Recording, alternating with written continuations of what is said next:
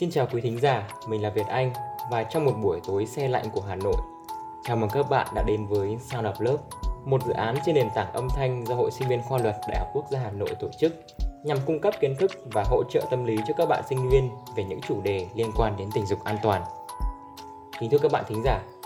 trong số postcard lần trước, chúng ta đã cùng khách mời là chị Phan Thảo Phương trò chuyện về vấn đề quấy rối tình dục qua các app hẹn hò và ngày hôm nay cũng sẽ tiếp tục là vị khách mời dễ thương đó. Nhưng hãy cùng chờ xem chúng ta có những chia sẻ gì lý thú trong số postcard lần này nhé. Trước khi vào bắt đầu chương trình, chúng ta sẽ cùng à, lắng nghe lời chào của chị Phương đến với các bạn thính giả. À, xin chào chị Phương ạ. Xin chào Việt Anh, xin chào Việt Anh và chào các bạn thính giả của chương trình Sao Up Lớp Thì rất vui vì ngày hôm nay lại được quay trở lại với chương trình và được gặp gỡ Việt Anh và cùng chia sẻ với mọi người về cái chủ đề mà lần trước chúng ta vẫn còn đang dang dở Việt Anh hả? Dạ vâng ạ, em cũng rất là vui mừng khi mà được gặp lại chị Phương, một diễn giả rất là dễ thương đến với chúng ta ở thành phố Hồ Chí Minh. Ở thưa chị Phương,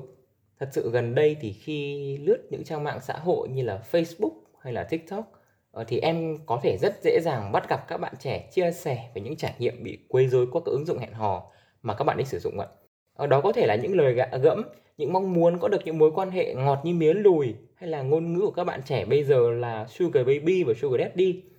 Ờ, nhưng bên cạnh các bạn đứng lên chia sẻ về câu chuyện của mình ấy, thì em thấy uh, một thực trạng là các bạn trẻ ngày nay đang dần coi đây là một điều hiển nhiên, là bình thường và ở một góc độ nào đó là chuyện này có thể chấp nhận được ờ, vậy thì không biết chị Phương có suy nghĩ thế nào về việc này và liệu rằng việc này có phải là một điều tiêu cực ngầm đối với thế hệ trẻ không ạ? Ờ, xin mời ý kiến của chị. Um, đối với chị thì nếu mà nói về cái tiêu cực ngầm này thì chắc chị sẽ chia sẻ một chút xíu về cái góc nhìn của chị về cái tâm lý của các bạn để mà nó có thể dẫn đến cái việc này. Thì thứ nhất á đó là cái việc mà các bạn sợ chia sẻ những cái điều tế nhị này với người khác. Ờ, ví dụ như các bạn sử dụng cái app hẹn hò và bị quấy rối tình dục thì các bạn ngậm ngùi cho qua luôn chứ cũng không dám kể ai là à ờ, bị người này quấy rối tình dục bị người kia nhắn thế này bị người kia xâm phạm thế nọ. Tại vì đó là một cái điều hết sức là tế nhị và người ta rất ngại phải nói ra cái việc đó. Nên mọi người sẽ bỏ qua tại vì họ sợ bị cười họ sợ bị bêu rếu họ sợ bị quê họ sợ bị chê bai và rất nhiều nỗi sợ khác về vấn đề tâm lý của họ. Nên họ chọn im lặng. Ờ, với nhiều bạn á, nội cái việc họ sử dụng app hẹn hò thôi họ cũng đã muốn giấu vì ngại rồi. Tại vì chị thấy có những bạn họ sử dụng app hẹn hò xong họ có người yêu xong hỏi ờ, ủa quen nhau đâu? Rồi sẽ nói rồi abc gặp nhau ở công ty gặp nhau ở chỗ này chỗ nọ chứ. Còn không dám chia sẻ cái việc là họ gặp nhau qua ứng dụng hẹn hò nữa. Thì chính vì vậy khi mà các bạn bị quấy rối á, các bạn sẽ càng không dám chia sẻ với ai và dẫn đến cái việc các bạn ngầm chấp nhận cái việc đó. Đó là cái tâm lý đầu tiên thứ hai á, thì như viện anh có nói á, chị cũng lướt tiktok hay là các mạng xã hội và chị cũng thấy rất là nhiều bạn chia sẻ những câu chuyện của chính mình. Thậm chí các bạn cũng gửi mail về cho chị để chia sẻ những cái câu chuyện đó nữa, về câu chuyện họ bị quấy rối, họ bị dụ dỗ trên app hẹn hò như thế nào. Tức là có rất nhiều người chia sẻ rồi.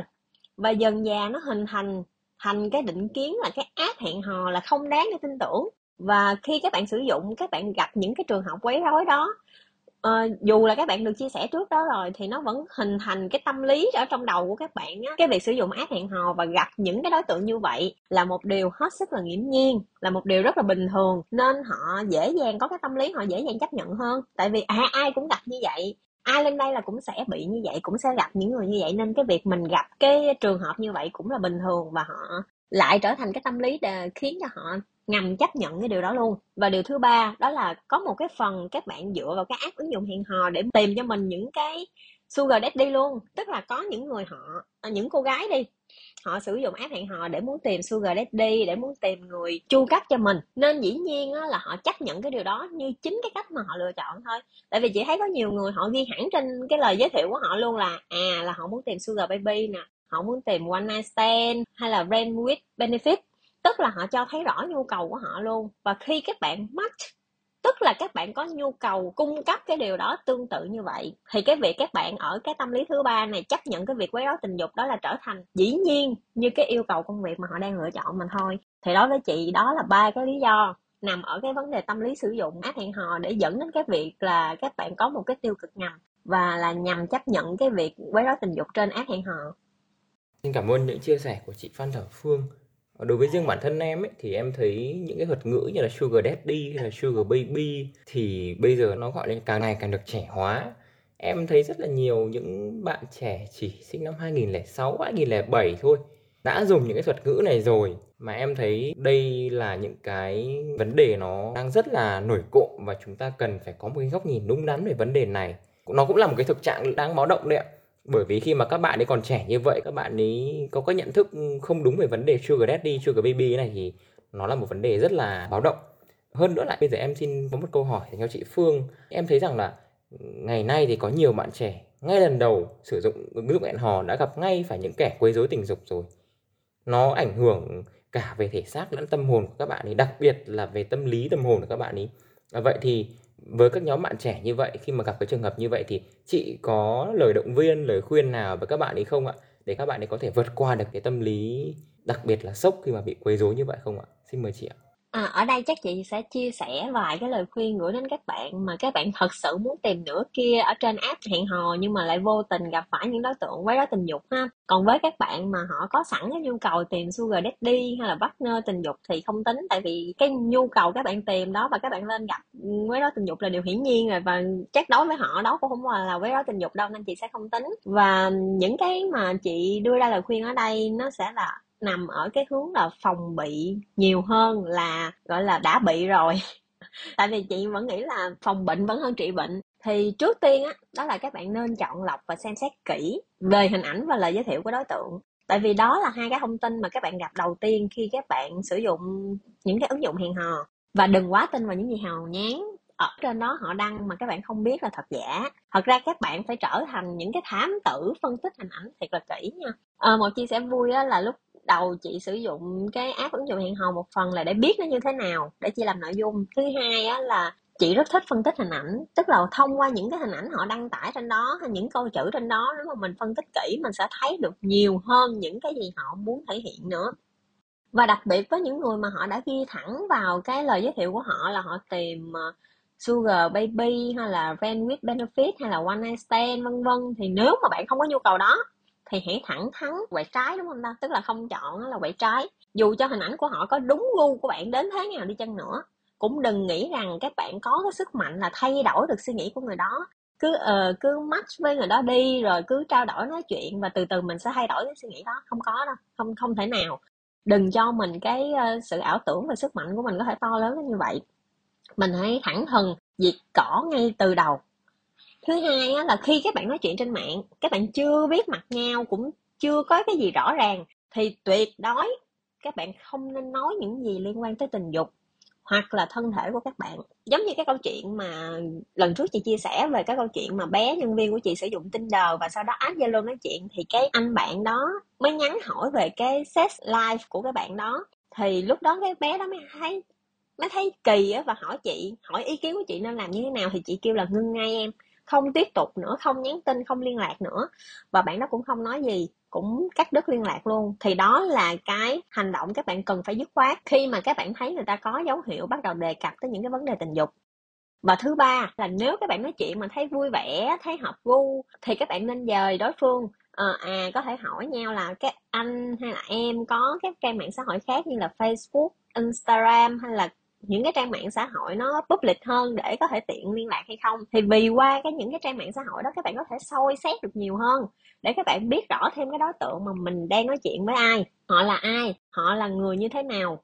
Nếu họ chần chừ trong cái việc áp các bạn ở những trang mạng xã hội khác thì các bạn cũng phải nên xem lại đối tượng và cái mối quan hệ này. Và nếu họ có cho các bạn những cái tài khoản đó, nhưng mà khi mà các bạn qua các bạn áp họ và các bạn thấy à đây là cái mùi tài khoản ảo, hình ảnh đâu ảo lòi ra luôn. Thì đây cũng là một cái dấu hiệu để các bạn phải nên thận trọng. Tại vì nếu họ không có ý đồ quấy rối tình dục và thật sự họ đang mong muốn tìm một cái mối quan hệ nghiêm túc như mà cái cách các bạn cũng đang muốn tìm, thì họ đã công khai và cho các bạn những cái trang mạng xã hội cụ thể rõ ràng hơn.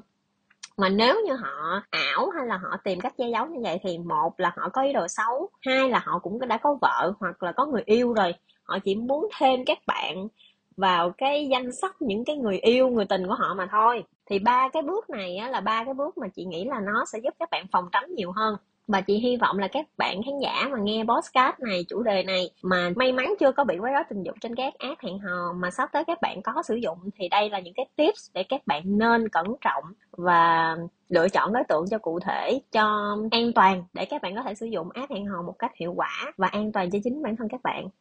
Ừ, dạ cảm ơn chị Phương với những kinh nghiệm cũng như là những lời chia sẻ để phòng bệnh rất là chi tiết, rất là hiệu quả và chính em cũng rút ra được những cái kinh nghiệm của mình. Mặc dù là đối với em thì những cái vấn đề quấy rối tình dục như thế này thì khá là dễ bắt gặp ở trên mạng xã hội thôi nhưng mà để có các cái tips nó cụ thể với cả nó chi tiết như này thì thực ra đây là lần đầu tiên mà em nghe được những cái lời khuyên như thế này. Và một lần nữa cảm ơn chị Phương bởi vì là chị đã có những cái chia sẻ vô cùng thoải mái, vô cùng cởi mở về vấn đề uh, quấy rối tình dục trên uh, các cái app, các cái mạng xã hội. Và uh, các bạn thính giả thân mến, uh, có rất nhiều người trong số chúng ta đã từng bị quấy rối tình dục phải không ạ? uh, Khi sử dụng các app hẹn hò, thậm chí có những người đã bị tác động mạnh vào tâm lý, gây ra cho họ những vết thương tinh thần khiến họ thu mình lại. À, vậy thì khách mời chị Phương của chúng ta ngày hôm nay à, có thể đưa ra một vài các cái cách khắc phục về tâm lý cho các bạn đã bị quấy rối tình dục và sống trong nỗi sợ đó được không ạ? Em muốn ờ, nhấn mạnh ở đây là cái vấn đề tâm lý khi mà mình đã bị quấy rối tình dục rồi thì làm sao để mình có thể phục hồi lại được cái ờ, tâm lý này để các bạn ấy có thể mở lòng lại đối với ờ, ờ, nhiều người khác. Xin mời chị Phương. Đối với chị, chị đã từng gặp những cái trường hợp các bạn đã bị như vậy rồi và các bạn chia sẻ với chị thì cái đầu tiên, cái hành động mà các bạn chia sẻ với chị đó là cái mà chị cũng đang muốn khuyên các bạn ở đây á. Các bạn đang nghe podcast, nếu các bạn đã vô tình trở thành nạn nhân của quấy rối tình dục trên app hẹn hò hay trên mạng xã hội thì cái việc đầu tiên các bạn phải chia sẻ với những người mà các bạn tin tưởng nhất, thân yêu nhất tại vì các bạn nếu các bạn đang có cái tâm lý là sợ hãi, hoảng sợ, hoảng loạn và rối loạn cái tâm lý của mình mà các bạn cứ đè nén, cứ chịu đựng và giữ nó một mình thì nó sẽ làm cho các bạn bị ức chế tâm lý. Thì ờ, tại sao các bạn đó là những bạn trẻ và không quen biết chị nhưng mà mang câu chuyện và chia sẻ đến với chị? Thì đôi khi họ và các bạn ở đây đôi khi cũng là không nói chuyện được với gia đình không chia sẻ được với gia đình. Và những cái chuyện mà về vấn đề tình dục này khi mà gia đình cũng không cởi mở và những người xung quanh cũng không cởi mở nên chính vì vậy các bạn rất khó để mà chia sẻ với gia đình. Hay là với những người thân xung quanh bạn bè các bạn cũng không dám nói. Tại vì như chị chia sẻ trên các bạn sợ là mình bị bêu rếu mình bị chê như thế này thế nọ. Đó là lý do vì sao các bạn sẵn sàng chia sẻ với một người lạ như chị. Và chị cũng làm những cái trang tiktok hay fanpage là để ở đây và lắng nghe các bạn. Tại vì với chị thì cái vấn đề tâm lý của các bạn trẻ nó rất là quan trọng. Các bạn sẽ không thể làm gì và không thể phát triển bản thân nếu như tâm lý của các bạn không vững. Nên cái đầu tiên chị khuyên đó là hãy tìm một người thật sự các bạn tin tưởng để các bạn chia sẻ để các bạn, giống như là các bạn đang có một cái nỗi lòng quá lớn, các bạn chia sẻ như vậy thì bạn bè của mình hay người thân đó của mình, hay ví dụ như chia sẻ với chị chị chia sẻ với các bạn, thì các bạn sẽ vơi bớt đi nỗi lòng. Giống như cái cách chị đang ngồi đây chia sẻ nè, thì các bạn sẽ cảm thấy các bạn nhẹ nhàng hơn, các bạn sẽ nhìn nhận cái vấn đề đó nó một cách cởi mở, thoải mái và đa chiều hơn. Đa chiều là sao? Tại vì ở góc độ của các bạn và ở góc độ của chị, hay là ở góc độ của những người xung quanh các bạn chia sẻ với các bạn, thì các bạn sẽ cảm thấy nó thoáng hơn hơn là cái góc tù của các bạn và các bạn đang bị ức chế nữa. Thì cái góc nó càng thu hẹp đi, nếu các bạn không chia sẻ, các bạn sẽ bị có những trường hợp các bạn dẫn đến trầm cảm nữa. Thứ hai đó là các bạn phải cho mình những cái suy nghĩ tích cực hơn tức là các bạn phải giải thoát mình ra khỏi cái nỗi lo sợ đó sau khi các bạn chia sẻ rồi nếu những người xung quanh các bạn có thể giúp đỡ các bạn thì tốt nếu không các bạn phải tự động đưa mình bước ra khỏi cái tâm trạng và tình trạng tồi tệ đó các bạn có thể tìm đến sách có thể đi du lịch có thể làm những cái gì mà các bạn làm điều đó các bạn cảm thấy thoải mái để cho các bạn tích cực hơn và tâm trạng các bạn thoải mái hơn và điều cuối cùng nếu các bạn có chia sẻ với chị chị cũng sẽ nói đó là cái gì nó cũng đã qua rồi. Người ta thí dụ người ta quấy rối các bạn thì người ta chỉ có thể nói như vậy xong rồi thôi. Hoặc là nếu có cái gì đó làm cho các bạn bị tổn thương rồi rồi nó cũng sẽ qua. Cái gì rồi nó cũng sẽ trở thành quá khứ. Nên cái mà các bạn phải làm bây giờ đó là cố gắng vực dậy và vì bản thân mình ở hiện tại và cho tương lai. Đừng có bị những cái gọi là nó nặng nề đó nó làm cho chúng ta bị trầm cảm. Đó là cái mà chị muốn chia sẻ với các bạn. Dạ vâng, em xin cảm ơn chị Phương với những chia sẻ vừa rồi. Thực sự thì khi mà nghe những lời chia sẻ về cách để các bạn có thể khắc phục được tâm lý của mình thì em rút ra được là chúng ta sẽ có hai cách, có hai phương pháp cốt yếu để mình có thể vượt qua được cái sự thu mình về mặt tâm lý. Thứ nhất là mình sẽ đi tìm những người bạn thân thiết nhất bởi vì chắc chắn là không phải ai cũng sẵn sàng chia sẻ với bố mẹ phải không ạ? Bởi vì là khi mà chia sẻ với bố mẹ thì mình sẽ rất sợ bị đánh giá cũng như là bị bêu dếu ôi bạn này như thế này, ôi bạn này thế kia, tại sao con lại làm như thế, nó cực kỳ áp lực và cực kỳ đáng sợ khi mà lại phải tiếp nhận thêm những cái cái cái đè nén về mặt tâm lý từ bố mẹ nữa. Cái cách thứ hai đó chính là khi mà chúng ta chắc chắn là không phải ai cũng, cũng có những người bạn đáng tin tưởng đáng tin cậy và chúng ta sẵn sàng chia sẻ mọi thứ chúng ta phải tự lực tự bản thân mình cứu mình ra khỏi cái vũng lầy đó tự mình tìm đến những cái sở thích khác có thể như là Ờ, đăng ký một khóa học nấu ăn hay đọc đến sách như là học thêm một nhạc cụ mới làm sao để chúng ta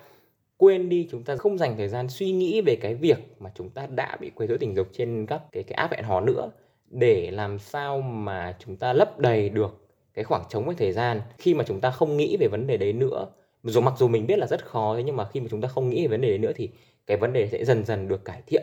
và tự chung lại thì cái hiện tượng quấy rối tình dục nó không chỉ diễn ra một mình đôi khi nó còn đi cùng với tâm lý là đổ lỗi cho nạn nhân nữa. À, vậy thì tâm lý đó là gì?